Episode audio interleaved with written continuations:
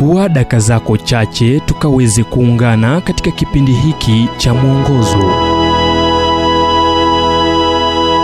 Naam, hii leo tukaweze kuangazia utovu wa tumaini katika kijiji kimoja nchini Kenya.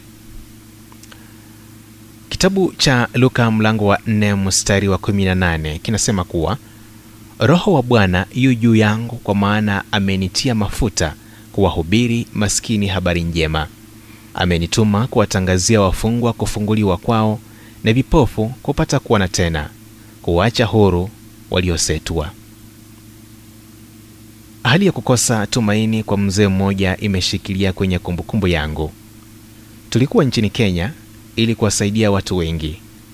Mmoja wa kundi letu, Dr. Rob Henslick, mtaalamu wa matatizo ya macho, alikuwa akifanya kazi na mzee mmoja akimtaka kutambua rangi kwenye kamba iliyokuwa imefungwa mkononi. Miwani ya kwanza ilipofeli kufanya kazi, alipewa nyingine iliyokuwa na maelezo yenye nguvu zaidi kisha wakakusanyika pamoja kujadiliana. Mmoja akanong'oneza, ana njereri, angali hawezi kuona.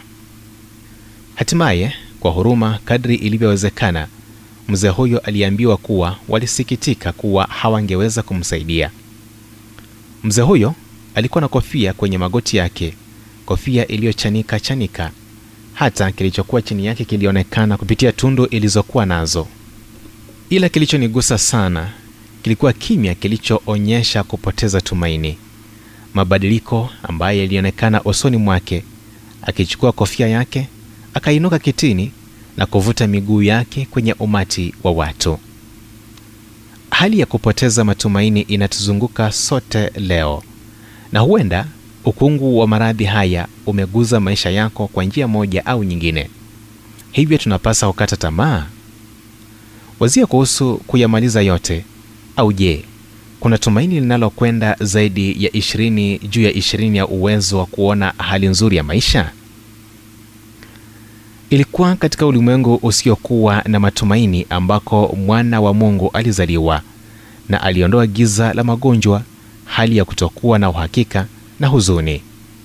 Habari njema ni kuwa mzee aliyejivuta na kuondoka baada ya kushushwa moyo kwa ugonjwa wa njereri hatimaye alifanywa upasuaji na kuona tena.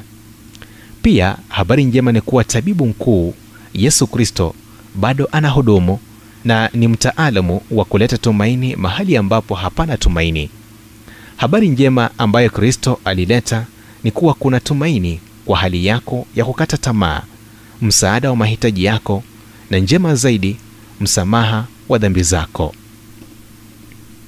Ujumbe huu umetafsiriwa kutoka kitabu kwa jina Strength for Today and Bright Hope for Tomorrow kilichoandikwa naye Dr. Harold Sala wa Guidelines International na kuletwa kwako nami Emmanuel Oyasi. Na iwapo ujumbe huu umekuwa baraka kwako, tafadhali tujulishe kupitia nambari 0722331412. Kumbuka ni 0722331412.